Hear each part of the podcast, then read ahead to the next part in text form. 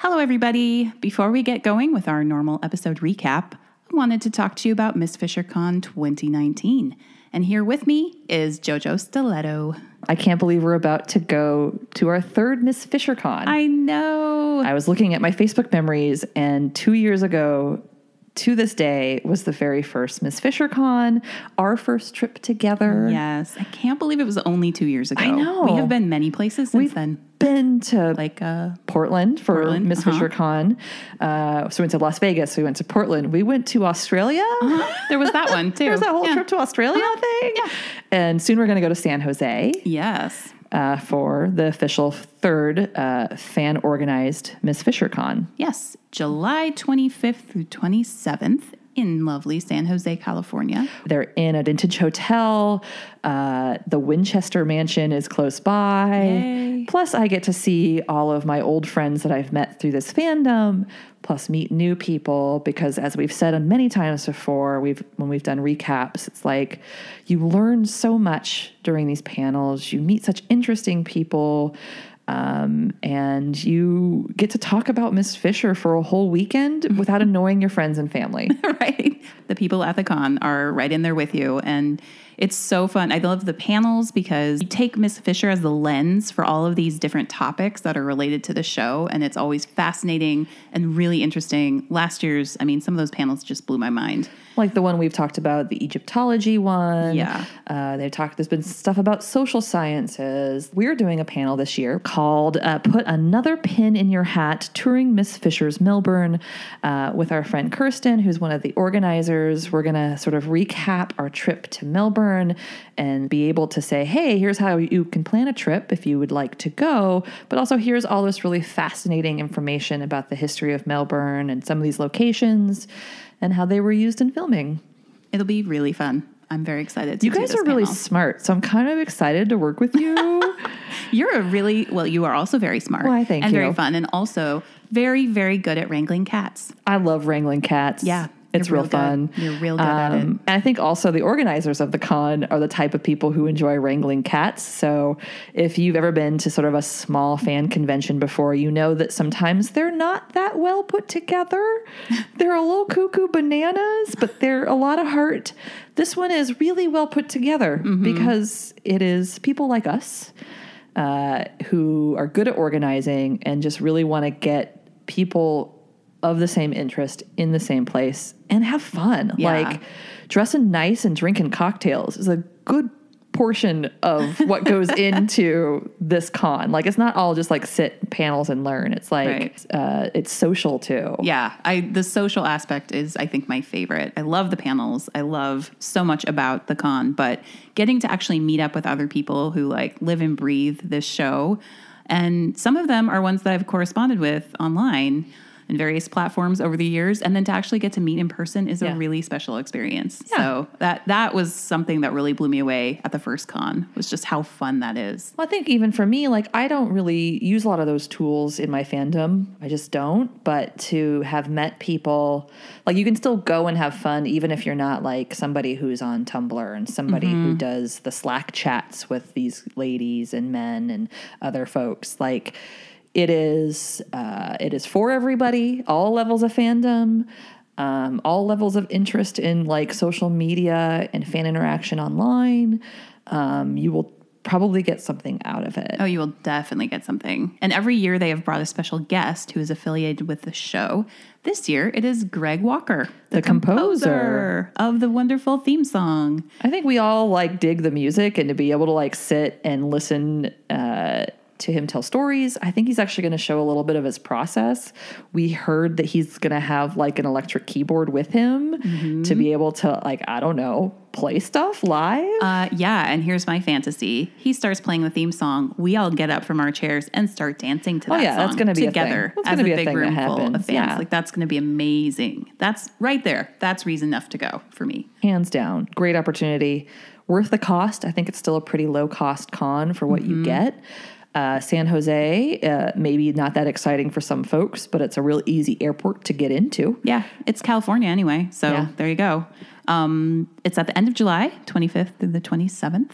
I think I said that already. grab a friend split a hotel room split a bottle of rosé call it a party You can find out more about the con and register at missfishercon.com. And I would recommend doing that fairly soon because it's it gets close to sold out, if not totally sold out every year. So definitely do that sooner than later. Yeah, we do know right now uh, by checking in there are tickets still available, um, but our our experience as people watching that in the past has been that it will get tight towards the end, especially last year where they had to actually yeah. see if they could fit more people in. Yep.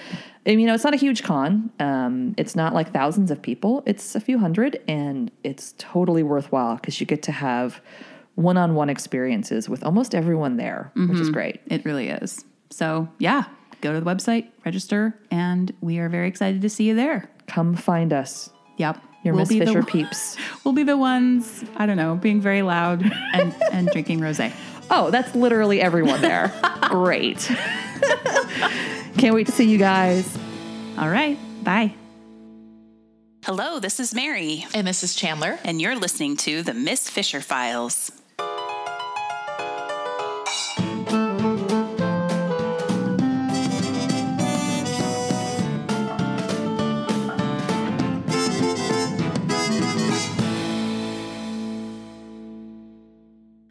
Welcome back. Today we are talking season three, episode six, Death at the Grand. I feel like the countdown is beginning here. Oh, yeah, the countdown is on. Yeah. I can't believe how far we are Yeah. and how few we have left. And I'm very sad. It's Yeah. sort of bittersweet. Like, part of me is a little relieved, but I'm very sad too. Yeah.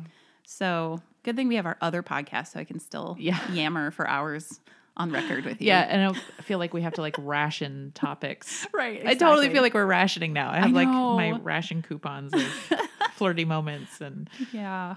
I guess the good news is that all of the remaining episodes, including this one, I really love. yeah. So I'm like truly excited.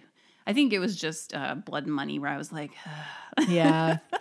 but I think um, our mess streak is gone. yeah, I think so. I think it's, we're totally out of that. Um, I really like this one. I do too. And I love the costumes in this one. And there's a lot of really great little incidental background details Yeah, in this one. There really are. One of the things I like about it is that it's set in the world of this hotel. yeah. So I kind of there's something about being in this old timey hotel and just seeing like the inner workings of it. And we don't get all that much, but it's enough that it's kind Yeah. of it's sort of like glamorous and romantic and interesting to me. Well, I don't know if I don't know if you know this, but my absolute favorite movie is the Grand Budapest Hotel.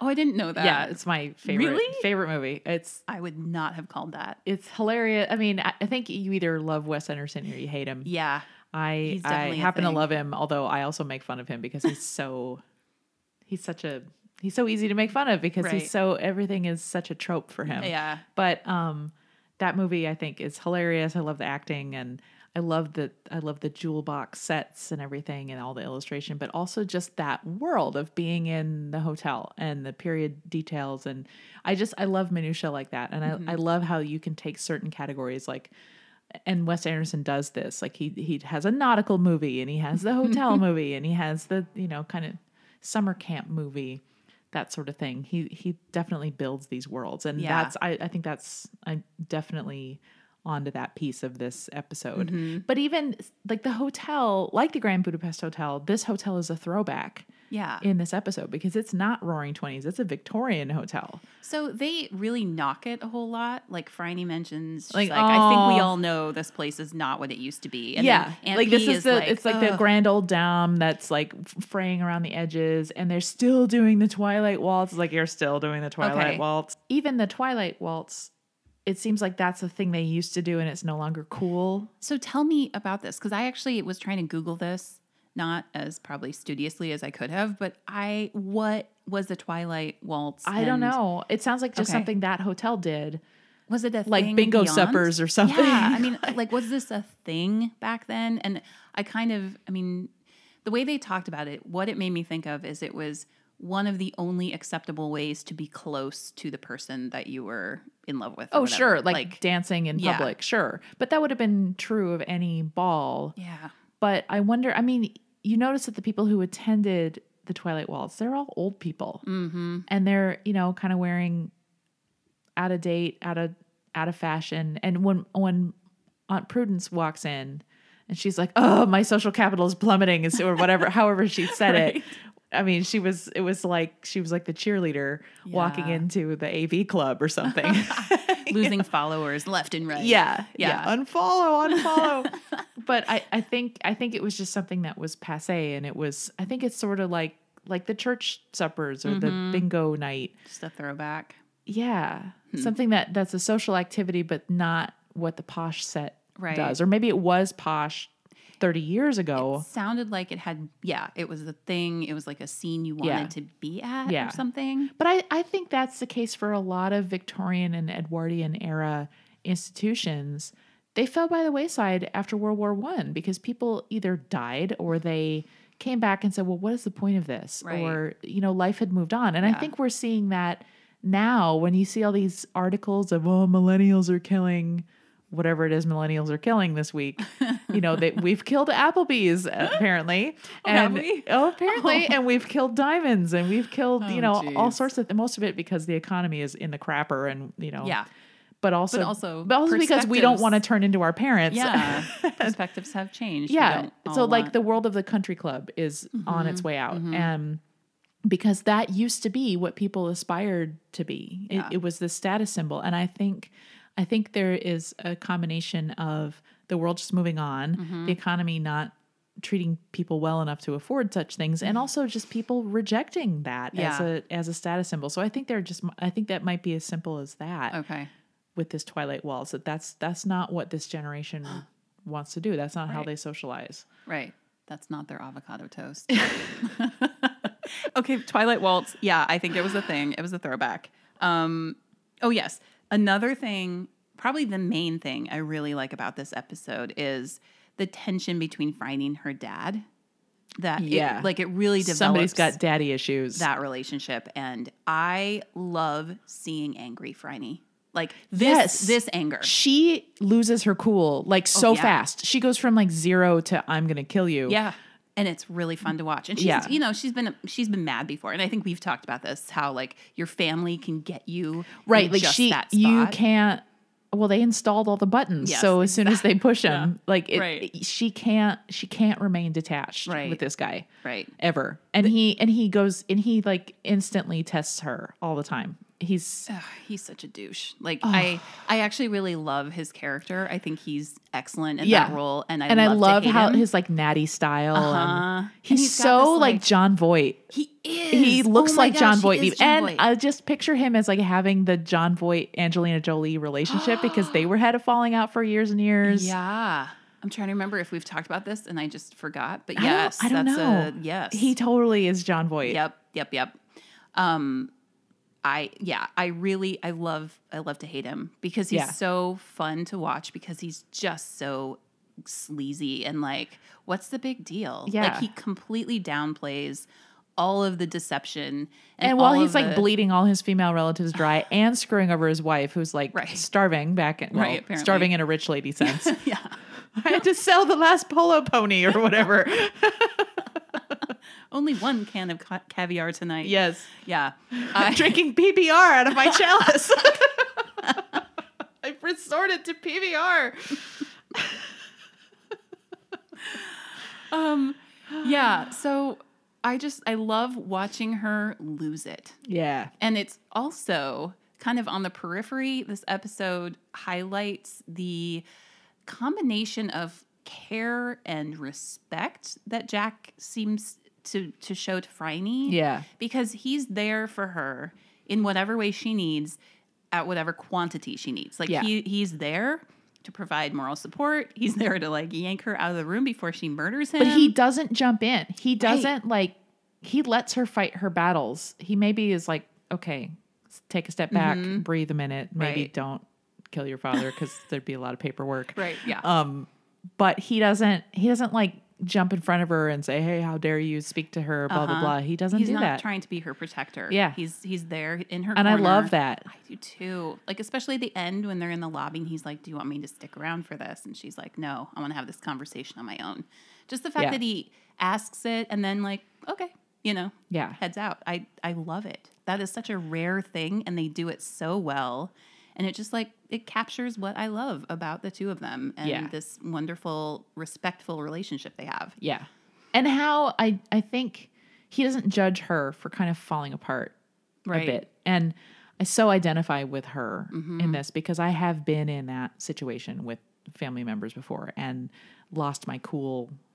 Like t- have told myself I'm not going to lose my cool, and then the first thing I do is lose my cool, and then I'm incoherent and angry, and and I have also been in a situation where a man in my life has not tried to fight the battle for me, has just been there for me. And I so appreciate that. So I was like so identifying with her Yeah. hard in this moment. That's a hard line to walk. Yeah. I think, if especially, I, mean, I assume, especially in the 1920s. Yeah. Um, but yeah, even now, that's I think I think the instinct is you want to jump in and protect the person you care about Right. and and you know help share the load or whatever it is and it's so hard especially when he can see that she's in the right he's in the wrong he can see that that everybody can see that they can see that from yeah. space right. Exactly.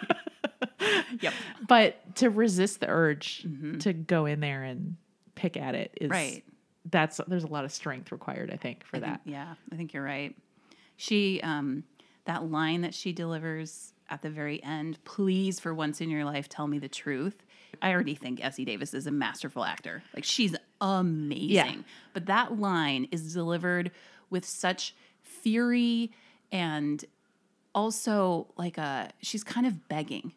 well and you can see all of this past trauma Yes. coming through It completely brings out like a lifetime of betrayal and anger and resentment. and her having to pick up the pieces after this Yeah. loser. and her still wanting him to do the right thing. And that's the thing. Like, I think that's at the crux of this is no matter how independent you are, no matter how badass, awesome, put together, how much you think you've moved on, and how much you have this guy pegged, he's still her dad. She still wants him to be a dad. Who mm-hmm. wouldn't want that? right. And that, oh, yeah. Yeah, it's gut wrenching. Yeah. And it's delivered so well. And you're just like, oh, I see it all now. Yeah. And that one line, we already saw a lot of it. Yeah. But yeah, it's so, so good. and prudence like i love i love the dynamic with prudence and him too because she also has this long long backstory even longer than Phryne's because obviously he married her sister. Mm-hmm. So she's known him longer than Phryne has and has no she knows she doesn't trust him either. She knows Right. exactly what he's going to do over and over again. And she's she knows he's going to take her to the cleaners financially because that's what it's going to take to get rid of him. Mm-hmm. And she's still willing to do it because she loves her sister and she loves Phryne and she's sick to death of this guy.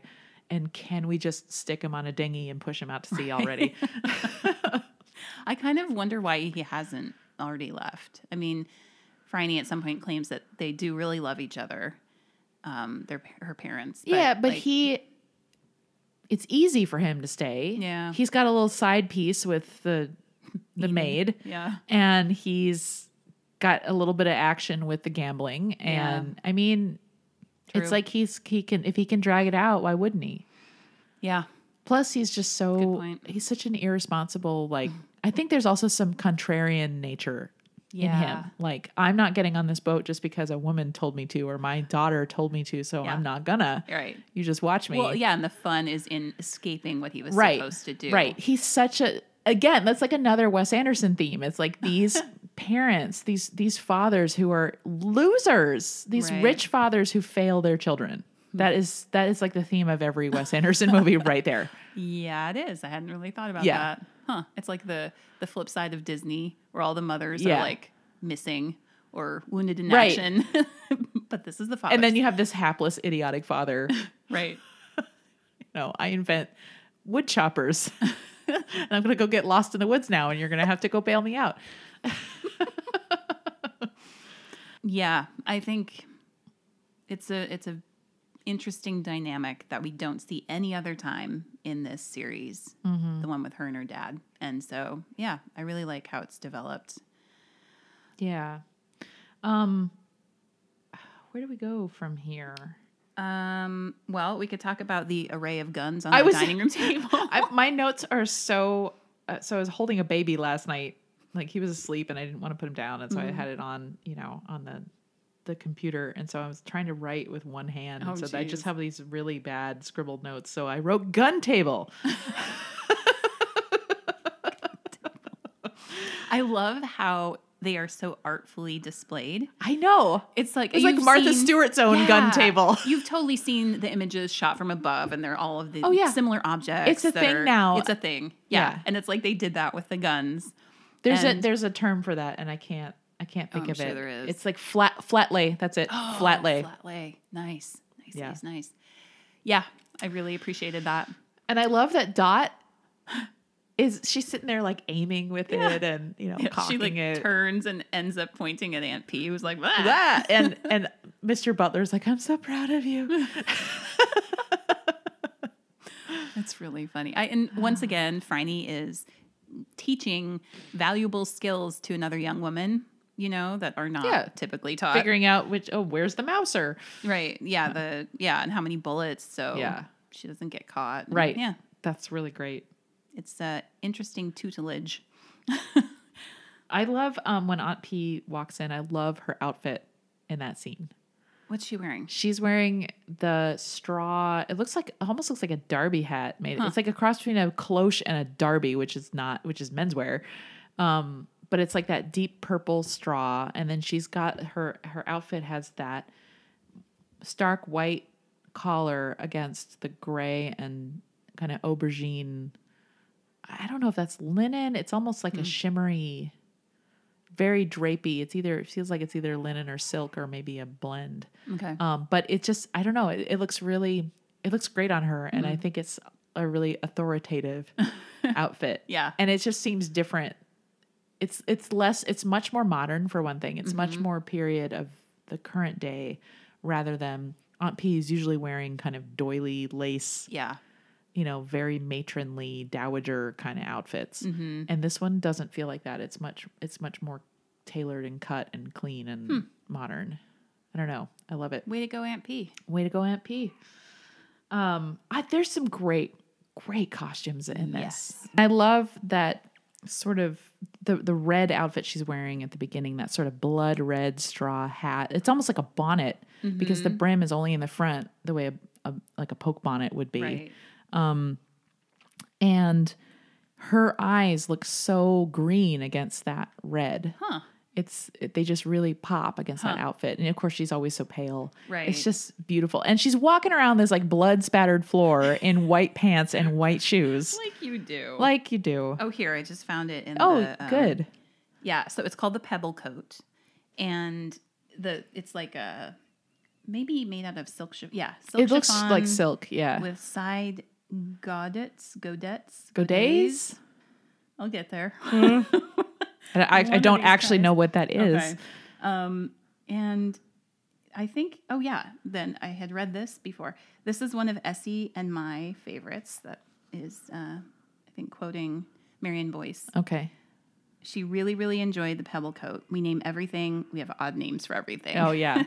but yeah, I remember reading that she that Essie really loved wearing well, this it coat. drapes beautifully on her. Um, I don't know. I think that hat is just wonderful Mm-hmm. on her. And if you contrast that with what the hotel matron is wearing, she's wearing very, very much a throwback to Uh-huh. the Victorian Edwardian era. Can I just say how much I love that character? I love. She is That character. so slippery. She's She's so great. like not that we would ever engage in any illegal activity. I don't know Oh, what yeah. you're talking about. It was a Right. misunderstanding. when they yeah they come around the corner. She's like gambling. No. yeah. I love Yeah. that line. She has a real sense of humor with it. Like, yeah and she just she doesn't she doesn't bat an eye like she instantly is in in like knock it down defend it mode Mm-hmm. every time and it's so clear that place is so shady it's Right. shady up to the eyeballs Shady. But I love that she has that sort of tongue in cheek um, relationship with probably the police and like Yeah. we all know what's going And on yet- here but i'm gonna tell you and i'm you sure that hear. like the crooked commissioner had spent some time there it's Yeah. not like Oh, yeah. that was like his kind of place yeah she's it's like basically the next stop after the imperial club yeah yeah so yeah Did you? I, I loved her blouse that was kind of tucked into her skirt. Uh, if you, there was one shot where you got a good look at her buttons, and around each like mother of pearl button, there was a little frilly lace, almost like a flower, like the petals. It was so intricate. Wow. And it looked ancient. It looked like I bet it was I mean, original. probably, Mm-hmm. but it even looked like in the context of this that she had had that for years and had, you know, very Right. carefully taken care of it. It just was such a great little detail. there, it really makes me want to know how she came to run this hotel. Like, how, Yeah. how, what happened? Is this in her family? Did she take over? Was she an apprentice? I don't know. And she's It's just- clearly a badass and she's clearly like on the take from whatever Yeah. shady business is going on here. Um, she also would have been totally nailed for like sexual harassment these days. Oh. for, for firing the her cons- underling for Uh-huh. not for telling her sh- oh yeah. Yeah. Oh yeah. Yeah. She dismissed him because she couldn't bear to look at him anymore because he had jilted her. So yeah, Ah. You're lucky you were then, lady. Yeah. You would have been sued. That's true. There's some like I don't know. I also think and this goes back to that hotel world. Like I love the little details in the hotel. Like there's a switchboard in the corner and like the cubbies with the keys. Mm-hmm. The cubbies with the keys. Yeah. Oh my god. Yeah. I love them so much. Um, Dot's got some really great outfits in this. yes, she does. Um, for one thing, I love the pockets on her dress. I don't love the kind of bubblegum pink that she's wearing, but I love the floral pockets and things Is on that dress. The one she wears to the dance? no, Oh, that dress I love. I do. Too. that peach thing with the scalloped hem and, yes, and the shawl and with the, thing in her hair is just fantastic. She, yeah, I love that look. Fantastic. Yeah. It's no, like- the pink thing was what she was wearing when on Dumbass Cop Boy. That's what I wrote down in my notes. Dumbass Cop Boy. Yeah. Mr. Butler is not impressed. No, no, he With that not. guy. Yep, that was pretty funny. He's like in the pantry, very obviously listening to the conversation. Yeah. Yeah. Well, that guy's a dope. He is yeah, yeah, he is. I mean, he came to his senses, but he had okay first like when he first appeared he's so sexist Yeah. and then then he forces dot into this uncomfortable situation. Mm-hmm. then he steals her evidence that she finds and tries to suck up to jack robinson who puts him in his place so hard. I love that scene. Yeah, love that scene. It's pretty great. and then he's then he's like falling in love with dot. I don't believe that for a second. I love how Dot handles it though when he comes to confess what he's done in the kitchen. That's when Mr. Oh, Butler right. is listening. right She's like, "Well, at least you had the guts to come clean, and I admire that." And her, just something about her mannerism there is Yeah. so great. she is much more diplomatic than It's very like it is very matronly. It's like, Yeah. well, I'm the mom of this situation. Yeah, yeah. And here's and he is so very lesson you learned. obviously a boy in need of a mama. I just Uh-huh. hate that kind of Yeah, yeah, yeah. yeah. Anyway, back to her amazing dress. I I just love that scallop hem. I love the length of the hemline. I love I love that whole scene Mm-hmm. when she's you know trying to butter up the matron and learning to dance and everything. It's like Dot's ball gown. This is what she is meant Yeah. to wear at the most fancy event she goes to. Yeah. If she goes further with it, like if you get into sequin territory, it's kind of not Dot anymore. Right. Like it just doesn't This fit. is still like within her wheelhouse in terms of color and length and Mm-hmm. cut, but it's gauzier, it's diaphanous, it's really lovely. And I love that shawl. Yes. I think the shawl is what made me just like totally swoon over that outfit. And Yeah. also that's what's so different. She doesn't wear things like that. No, she doesn't. She she's doesn't. not she's not drapey. it feels opulent on her. And Uh-huh. that thing in her hair. Yeah. I mean, what? It's not really a fascinator. It's like a It's glorified hair clip, kind of. mhm. I don't Yeah. know. Like when women sure put like bird name. wings on their heads, it's like that. Only it's, not. Isn't that a fascinator? Is it? I thought. I thought a fascinator had to be more like a tiny hat, but I maybe it is a fascinator. I think it just has to fascinate. and it did. So It's like, did it clip? Does it? I don't. know. I don't. Does it matter? right. Probably Does not. not. Does not. It's just real cute. I actually wrote it down as a fascinator, so I Okay. don't, I don't know. Uh, I also um so uh, when we were talking about like the ball and kind of the incidental details in the hotel, um first of all, I don't know what this thing is, and I couldn't figure it out. And I was asking my husband, and he couldn't figure it out. He thought it was a candy dish, but um, so it appeared twice. At at one point at the beginning, it's it's it's it's in the center of a table with some people sitting in the hotel lobby. It looked like It looked like an enamel hot air balloon that was in the middle of the table. Huh. And then it was moved back into a corner by the switchboard. And I Oh. couldn't figure out what it was. It was almost like a giant upside down Fabergé egg. Huh. So, do you think it's functional or just for decoration? Well, if when it was back in the corner, it looked like it was just decoration. But then it was in the center of the table. So then I was like, well, is that some sort of dish? Hmm. Or tureen? It's not big enough for a soup tureen. okay. It's kind of too big for a candy dish. And it's it was like a giant Easter egg like on its Oh, end. weird. I don't totally- I know. did not notice this at all. I but- must know what was it. I don't know.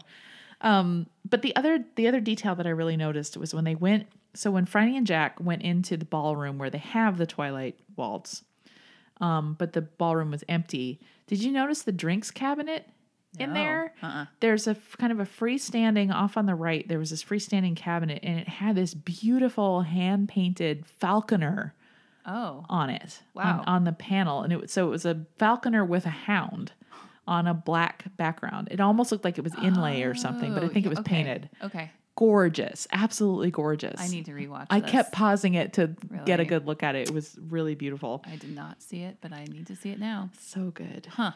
That building. Okay, so it is. This is a, in the way that the previous episode was really fun to watch because I've been to Rippon Lea. Yeah. This one is almost hard to watch because Labassa was the one that got away. I couldn't go. It was a Sophie's choice.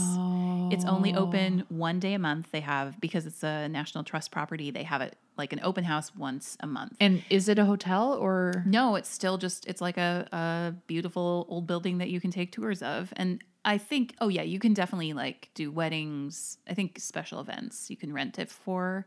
Okay. Um so does that mean that the bit where it says Grand Hotel, like in the stained glass and all of that, was that fake? That's- yeah, That was that was set piece for yes. that? Okay. Yeah, because not, every time they showed an established a- establishment shot of the exterior, it looked like a set or a matte painting. Or it, it is because the so the and this is what I've been told because I did not get there. Um, it's in this residential area, like it's this amazing building that's kind of plunked down in the middle of Yeah. all these buildings that don't match. Well, the anymore. stairwell kind of looks like Rippon Lea with like the stained glass and the wallpaper and everything. So the buildings on either side are it's all painting. Like it's just Yeah. CGI'd in. well, and then And it- like it they had like the like mist and stuff. and- Yeah. and when they're at like on the roof of the building. yeah. I love it. I love it very much. But yes, that is um clearly CGI. But I wonder about the scene where they so when they show close-ups of when they're standing in the doorway, you have these sort of I just did a scribble like these sort of figures that are leaning over. Oh yeah, those. Uh-huh. Um, because that's a really con- you see a ton of those in like Prague. There's a, Oh, it's okay. a really common. so those sculptures 19th century. and it is it like cherubim that are holding a globe or something. So I'm I'm thinking of the exterior things. They're like these all all it is is a human torso. Huh. That end like the, so there's it ends like at the hips and then it's just an architectural plinth Okay. below that and then they're hunched over and then their arms are holding up the the archway. Okay. I have and I don't no know. idea. Maybe they just I- got those at architecturaldetails.com or something. yeah, I'm sure. Dot au. yeah. Yeah. Um, I I have no idea about that, but I know that they have used this building Okay. for ever so many episodes, and those sculptures, the the black ones, Yeah, that are holding up the light uh-huh, posts we or see whatever. them yeah. all the time. Yeah, yeah. Um, this is also the Imperial Club, right. So they use for the the, the the stairwell. where the fan dance happened, right? Yes. Yeah. They um they shot I think that whole episode there at Yeah. Labassa, but the they use drapery really well. And so I mean that staircase with that window. It's I mean fantastic. I I pause And that kind And of ju- round. Oh my gosh, it's Yeah. unbelievable that staircase. Like I've never swooned over a staircase It's like I do this one. And I, what I really noted is how, when they show it at the end, and you see kind of the whole staircase there. When Phryne shows up in that bottle green silk dress with the kind of little chain over Mm, mm-hmm. Yeah. the the neckline there, Yeah. And then she's standing in front of that staircase. The shape of her figure almost exactly mirrors the silhouette of Oh that my gosh. stairwell. Yeah. because like the curve on either side, and then this kind of long stick straight, like this main stairwell. It's a gorgeous shot. Yeah. That that end scene where he's up there and they're having their sort of confrontation. Like it's I love that staircase. Yeah, and I love that dress. The dress. Yeah, okay, so that's in the book too. Um I will find it. Consult the text. Yes, consult the text. I just had it. Oh yeah, you know what? Um, this page was signed by. Why am I blinking on her name? Um, Ruby Rees. Oh, in my because I okay, so my my guide or my Miss Fisher's Murder Mysteries Costume Exhibition Series Three book um, is like my yearbook. I'm treating it like a yearbook. So I have anytime never meet- change. Right. See you next summer. I would love that. So yeah, I've had anyone affiliated with the show. If I've been in uh, able to ask them, I've had them. Did you it. get the boys? Did you get the red Oh yeah. bag? Okay. Yeah, yeah. So I brought it when we interviewed them Oh, I forgot at that. the first con. Okay. And yes, so they have signed this. Excellent. And Ruby signed the page with the antique olive dinner olive mm, antique olive dinner frock Ooh. is what this dress is. The one at the end, and it is uh, 1920s olive embossed silk bias, cut silk chiffon inserts. Have you noticed that when she's Ah. the bias cut? um the the chiffon inserts? No. Yeah, they're amazing. And you can see it when she's dancing. I had to pause it, Oh. but there is like an added layer of, I don't know, foofiness. Yeah. Can I see? Yeah. And that buckle, the gold Oh, buckle I see that. on Yeah. her hip, like, oh, I love that. and I love the collar that's like the rope collar that's sort of It's- detached over the sweetheart yeah. neckline. It's like a bugle bead mm, laval is, is lavalier. Is that when you like have the necklace go down your back? I don't know. There's a name for it. I thought a lavalier was just a long necklace, but maybe it is when it dry when it drapes Oh, okay. in the back. Maybe just be a maybe long necklace, I, yeah. I I don't know the finer points of that one. I don't either. Um, yes, antique brass buckle with antique gold chain and beads, tabard back and godet sides, and I'm probably slaughtering half of Not these a clue. I don't know. Yeah. But anyway, um, um, yeah. So this page in my book is signed by Ruby, Excellent. and uh, she wrote you a whole love note. she did. I know. Aw. It's very sweet. Uh, so yeah, that's the scoop on that dress, which is gorgeous. Yeah. And just it flows so beautifully. Beautifully. And, every I mean everything looks so good on her. Yeah. She just Yeah, she anything. could wear a potato sack and it Totally. would look fantastic. But also the the outfit that she wears when she plays cards with Lurch. yep.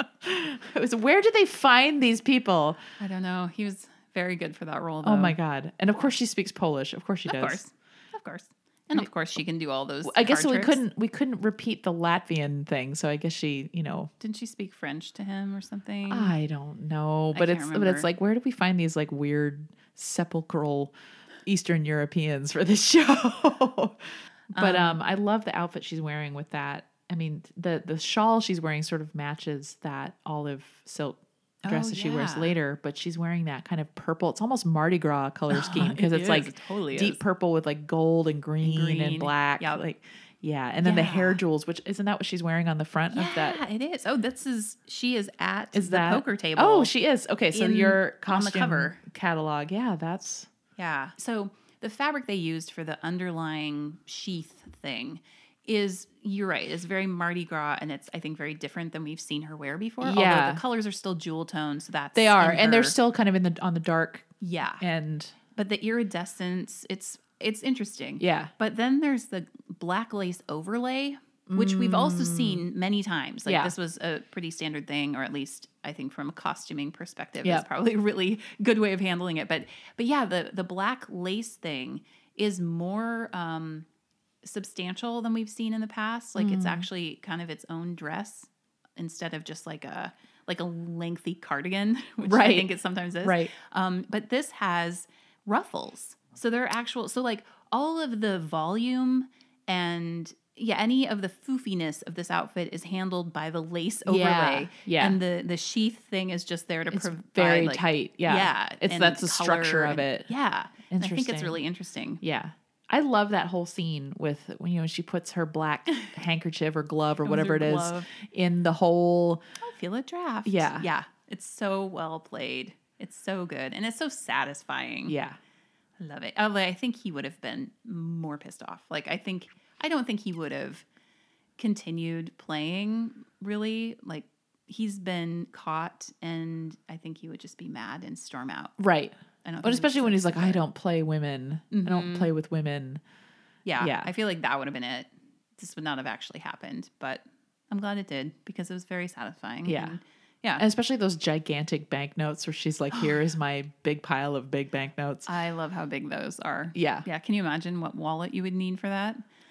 I, it's so impractical. Oh, it's so or I, it makes me think of the scene where she's in the laundry oh chute. Oh my gosh. And he opens the thing, and then she's like, "Here's a bill. Here's a oh bill." Oh my gosh, I love that scene so much. I rewind that every time. She's just wedged It's in per- there with the Yes, pillows. and it's so perfect when he rolls up the thing and she's like, she's just Look, perched. money. She's perched there, and then with perfect comedic timing, Yeah. like whoop whoop. Yeah. So good. And her face is just like, look. Look. yeah. I love that, and also the fact that she jumps down the laundry and chute. she's like, "Wee!" Yeah. So good. And he's like, oh my gosh. And then goes running after her, of course. But she's fine. She's always fine. Yeah. I love that. Uh let's see. The um back to costume, Enid has a lovely blouse. So when she is preparing to uh haul ass out of there. Yeah. And She- um, Jon Voight knocks on her door Yeah, exactly. She's wearing that black satin or silk. with embroidery. oh my gosh. I wrote that down. I'm like, that looks like leftovers from the Latvian episode. It kind of does. yeah. Yeah, I definitely hear that. Um, but I, I was trying to zoom in on that embroidery because it almost reminds me of like when really narrow ribbon is spooled and then sewn in place. oh, right. I don't. There, I'm sure ribbon, like ribbon term. embroidery. Is that what you're talking I- about? Sure. Yeah. I Um, don't know, but that makes sense. Because there there is a there is a type of embroidery where they put that satin ribbon in with it and they like stitch it down and they form images with that. But I didn't get a good look. It's chunky. Like yeah, it's, and it's really- often used to do florals because Okay. it can kind of stand in for petals. It and might stuff. be that, but it's really gorgeous. Yeah. And I am curious about that front piece. So the collar, we have totally seen that before, Yeah. like embroidered collars. But Yeah. the front thing, Yeah, it was almost like a dangly is it like a scarf? plaque, like a placket. Maybe? I Yeah. don't know. I don't. I didn't get a good look at it because it's also dark. It was like dark on dark, Mhm. so it was hard to tell. Yeah, I don't know what that was. It was interesting though. I Yeah. don't think I've seen that before. She also had her her maid's uniform.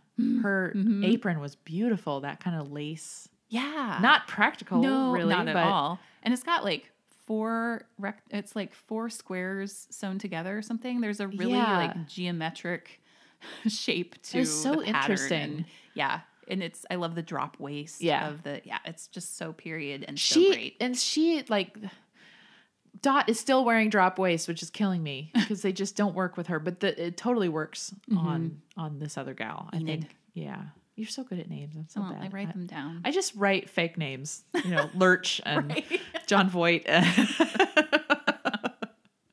I like your names. dumbass cop boy. Um, Phryne wears another coat, one of those drapey coats, and it's navy, and it's like lacy, and it's got some sort of mm, applique or embroidery. Have we seen that before? I feel like we have. It is not among my favorites. I feel like navy doesn't work as well on Yeah. her.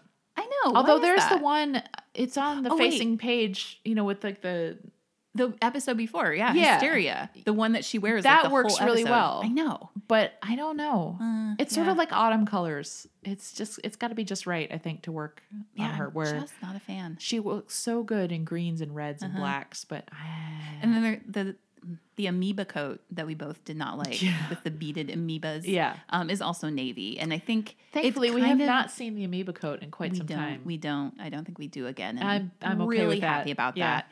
Yeah, I think because it gets into grandma territory, and I think this Yeah. navy coat does too. yeah, I just don't. It just- it ages her. It's not. and maybe it's the color. Maybe I I don't know.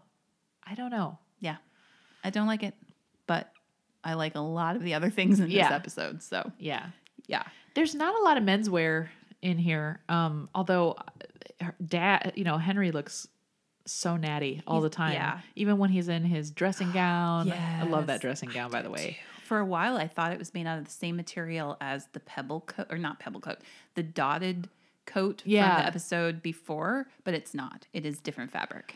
It looks manlier. It's like the, the it's not a dot. Mm-hmm. It's, not a dot. It's like paisley or something. Like yeah, they almost look like like brush strokes almost. Yeah. Like they're not. They're like an irregular, almost a teardrop, sideways Uh-huh, teardrop uh-huh. shape. It's gorgeous fabric though. And when he gets fully dressed, he looks so good. Like he doesn't do the Brylcreem thing. He does the other period hairstyle where he's not wearing Brylcreem and his hair is parted in the middle. Yeah. And that looks so good on him. It really does. I think he would look terrible with Jack's haircut. Oh yeah, probably Um, so. And I think, I mean, you can like you.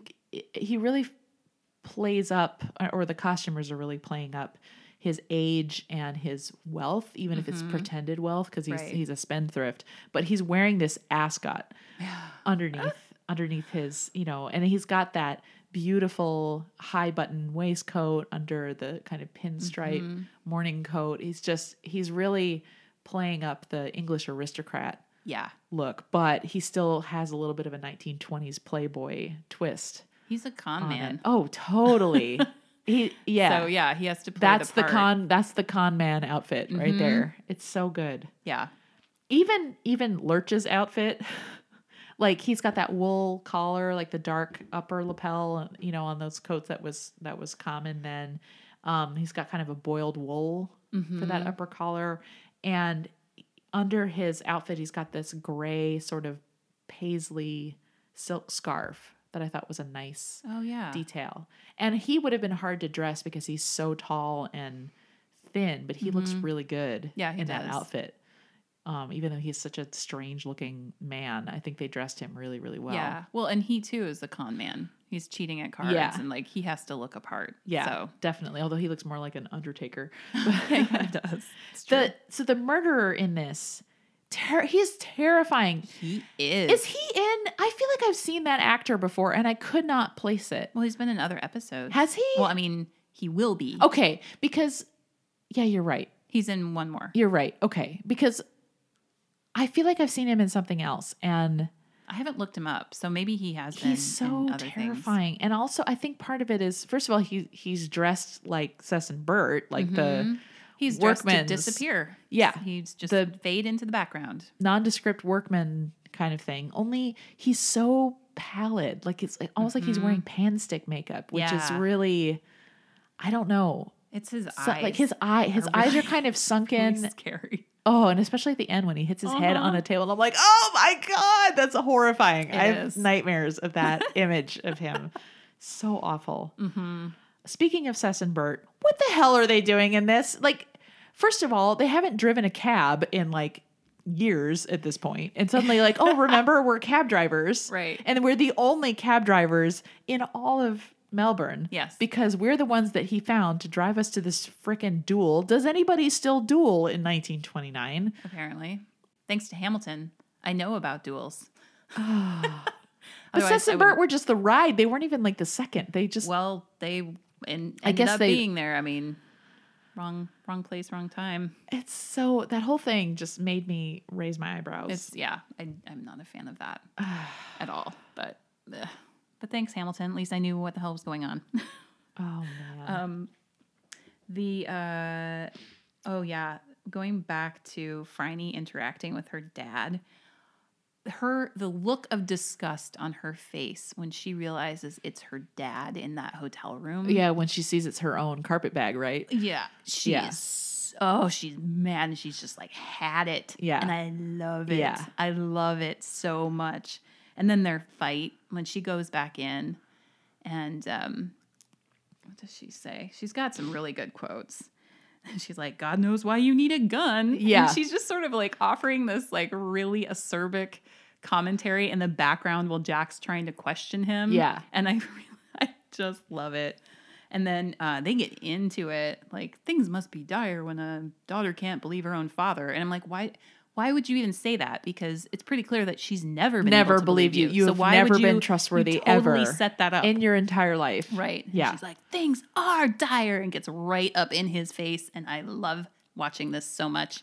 And then Jack's like, zoop, and grabs her arm. Yeah. Like, hey, let's take, Take a break." breather. Mhm, Yeah.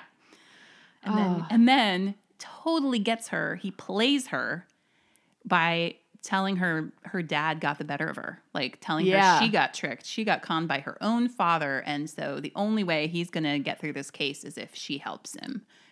Well played, Jack. Well played, you, Jack. You hit just the right notes Yep. there. Yep. Uh, I love okay, I love the bit when uh, Aunt P is forced to call Phryne at gunpoint or knife Oh, point or whatever. Yeah. And she uses and here I wrote shepherd's pie safe word. and uh my husband was he didn't watch the whole episode with me, but he came in at that point and he was like, "Oh yeah, oh yeah, I remember this bit." And he and he pointed out something I thought was really interesting. Is he said, "Well, of course, Aunt P hates shepherd pie, shepherd's pie, because it's a class thing. Oh yeah. Because shepherd's pie is, you know, Yeah. a work a workman's lunch, right. Stick not- to your ribs. yeah, Yeah. yeah. Fill up your gut. like Yep. a plowman's platter kind of deal. But Oh yeah. you'd never serve shepherd's pie at It's a not flummery. yeah. Yeah, that's very I true. thought that was great. Her delivery is really good. Uh, and I love shepherd's pie. Yeah, I would love his delightful shepherd's pie. Eh, eh, eh. Yeah. And I that was when I I don't know if it was that moment or or earlier, but I I don't maybe this has been shown before and maybe I just missed it, but I noticed that Phryne has a vase full of peacock feathers. Where It's in, in, the parlor? It's in the whatever's outside the parlor, if that's the front Oh, hall the or hall, if that's okay. Yeah on the hall table. yeah. Huh. I Yeah. just I was like that's very Phryne. You you don't have that? I mean yes. I just It's have to very- dust them. It's really perfect for. Can you imagine the dusting required for that? Uh, well, don't you just use those then to dust everything else? I guess I'm for kidding. sex toys, obviously. probably. Yeah, right. For- a jar full of them by the jar door. full. I keep mine in a vase by the door. Close at hand. Don't you? Right. Oh, that's funny. Oh. Can we talk about the waltz at the end? oh, of course, of I course. I just love that. I uh, so, Jack's not a bad dancer. No, he is not. And he is really leaning into the flirtation now. And Yeah. it is fun to watch. Yeah.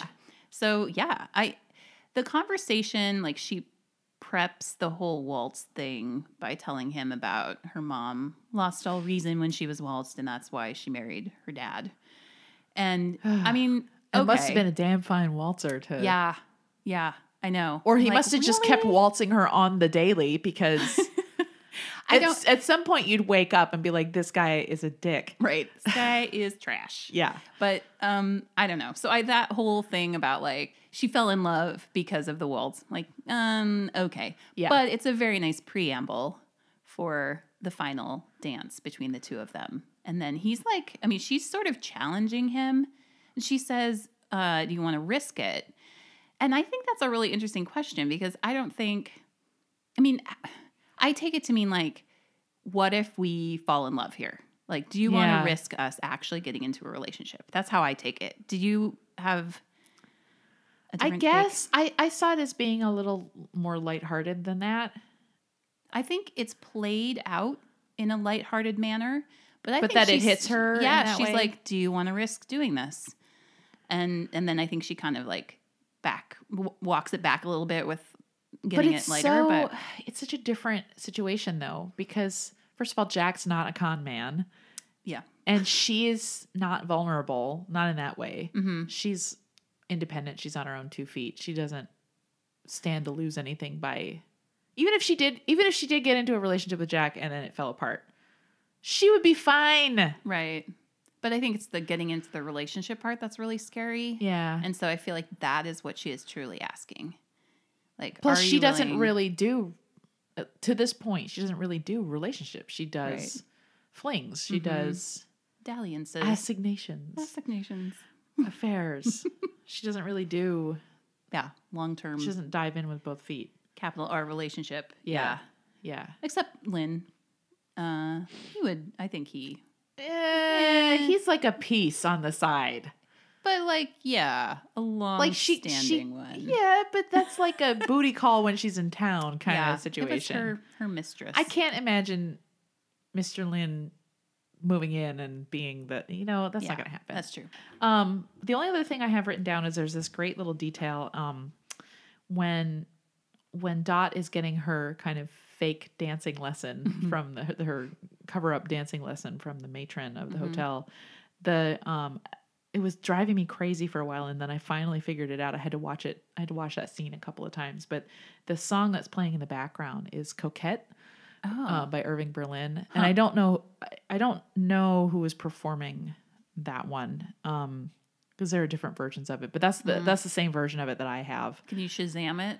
Do you have that app? I don't. love I don't know app. if you can Shazam a song from 1928. I, I have tried, and it doesn't always have that in its database. yeah, but I did. I do. I don't. I wonder. I I have it pulled up on on my thing here. I wonder if this is. So this is a. Hmm. Somebody on Tumblr researched the music in this episode, and it's been a while. I don't remember who or what. This it is just was, one that's in my collection. I know it exists on my um on my machine, but. Mm.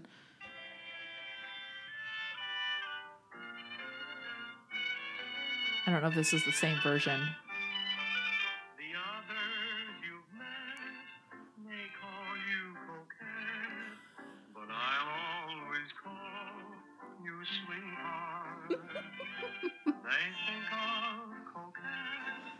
as something to pet, but I think of you as sweetheart. That's great. Yeah. It's impossible not to sway. Oh, It's- yeah. I mean the beat is I- so I- strong. waltzes are so great for that. I love I love a good waltz. I don't think that's the same version. That that sounds like a It's- slightly different one. yeah. But um but it is the right song. yeah. So I was pleased to hear to hear that one. Yeah. And they they again got the got the year right, which is really really nice. I love it when they do that. They're very good at that. Oh, yeah. And then I guess the continuation of the waltz conversation. Um, and I love the line um, that he comes back with, and she says, My mother lost all reason when she was waltzed. And he says, And if she hadn't, this would be a world without a certain Phryne Fisher in it. What kind of world would that be? Aw. I love that. Yeah. It's so sweet. Yeah. And it's also a very good question. So, yeah. Well, well played, Jack Yeah. it's fun to see him being more intentional about like kind He's- of wooing her. and he's pretty darn smooth in this whole episode. Like Mm-hmm. I mean, it's like the whole thing is a waltz and he doesn't take a single misstep. yeah, that's whole true. time. He's like meeting her eye the whole time. Yeah. Which is, I will tell you, the key to dancing well. Oh, It, the- the key to leading and following is eye contact. huh. Interesting. I am excited for Hugh to come back. I had forgotten Oh, yeah. that he's gone for that long. and Right. I know it's only two episodes, but it's annoying. Yeah. I mean, mm, but I think we, we may have talked about this last time, but it kind of gives Dot other options. Like it's nice that she has this chance. But she has her other out. option is dumbass cop boy. Well, yeah, but like she's still got it. Plus, when You know? he when he screws it up, and he when Henry sneaks out on his watch, and Mm-hmm. he screws it up, and he starts making it all about him. Yeah, Like starts- I, I need to go back to my small town, and he's like crying. He's, literally crying. because Dot turned him down. Yeah, no, I'm not sad to see the back of He's him. just such weak tea. Mhm, pretty much. Yeah. But you know, Yeah. she's, she's still got it. She still has options. Yeah. and at the stage, and it Hugh, does it does show bad. her that she's she's got a she could do worse than Hugh. right. Yeah, She could do markedly worse. true. Um, I am so excited for the next episode. it's my favorite. Oh, is I'm so it? excited. Yes. Is this the tennis one? Yeah. Yeah. Oh my gosh, I've been waiting for so long to talk about this With one. the diaphragm and the oh, ever so many things. I cannot wait. Yeah. So uh, Oh, yeah, that's we got great. good stuff. That's great. All right, uh, toast. Anything? Okay, well, I can't take credit for this because this was totally your idea, but I think the I think we should toast to the waltz partner. And I think Jack is the perfect waltz partner for Phryne because he knows when to lead, he knows when to follow, and he never steps on her toes. Oh, nice. Cheers to that.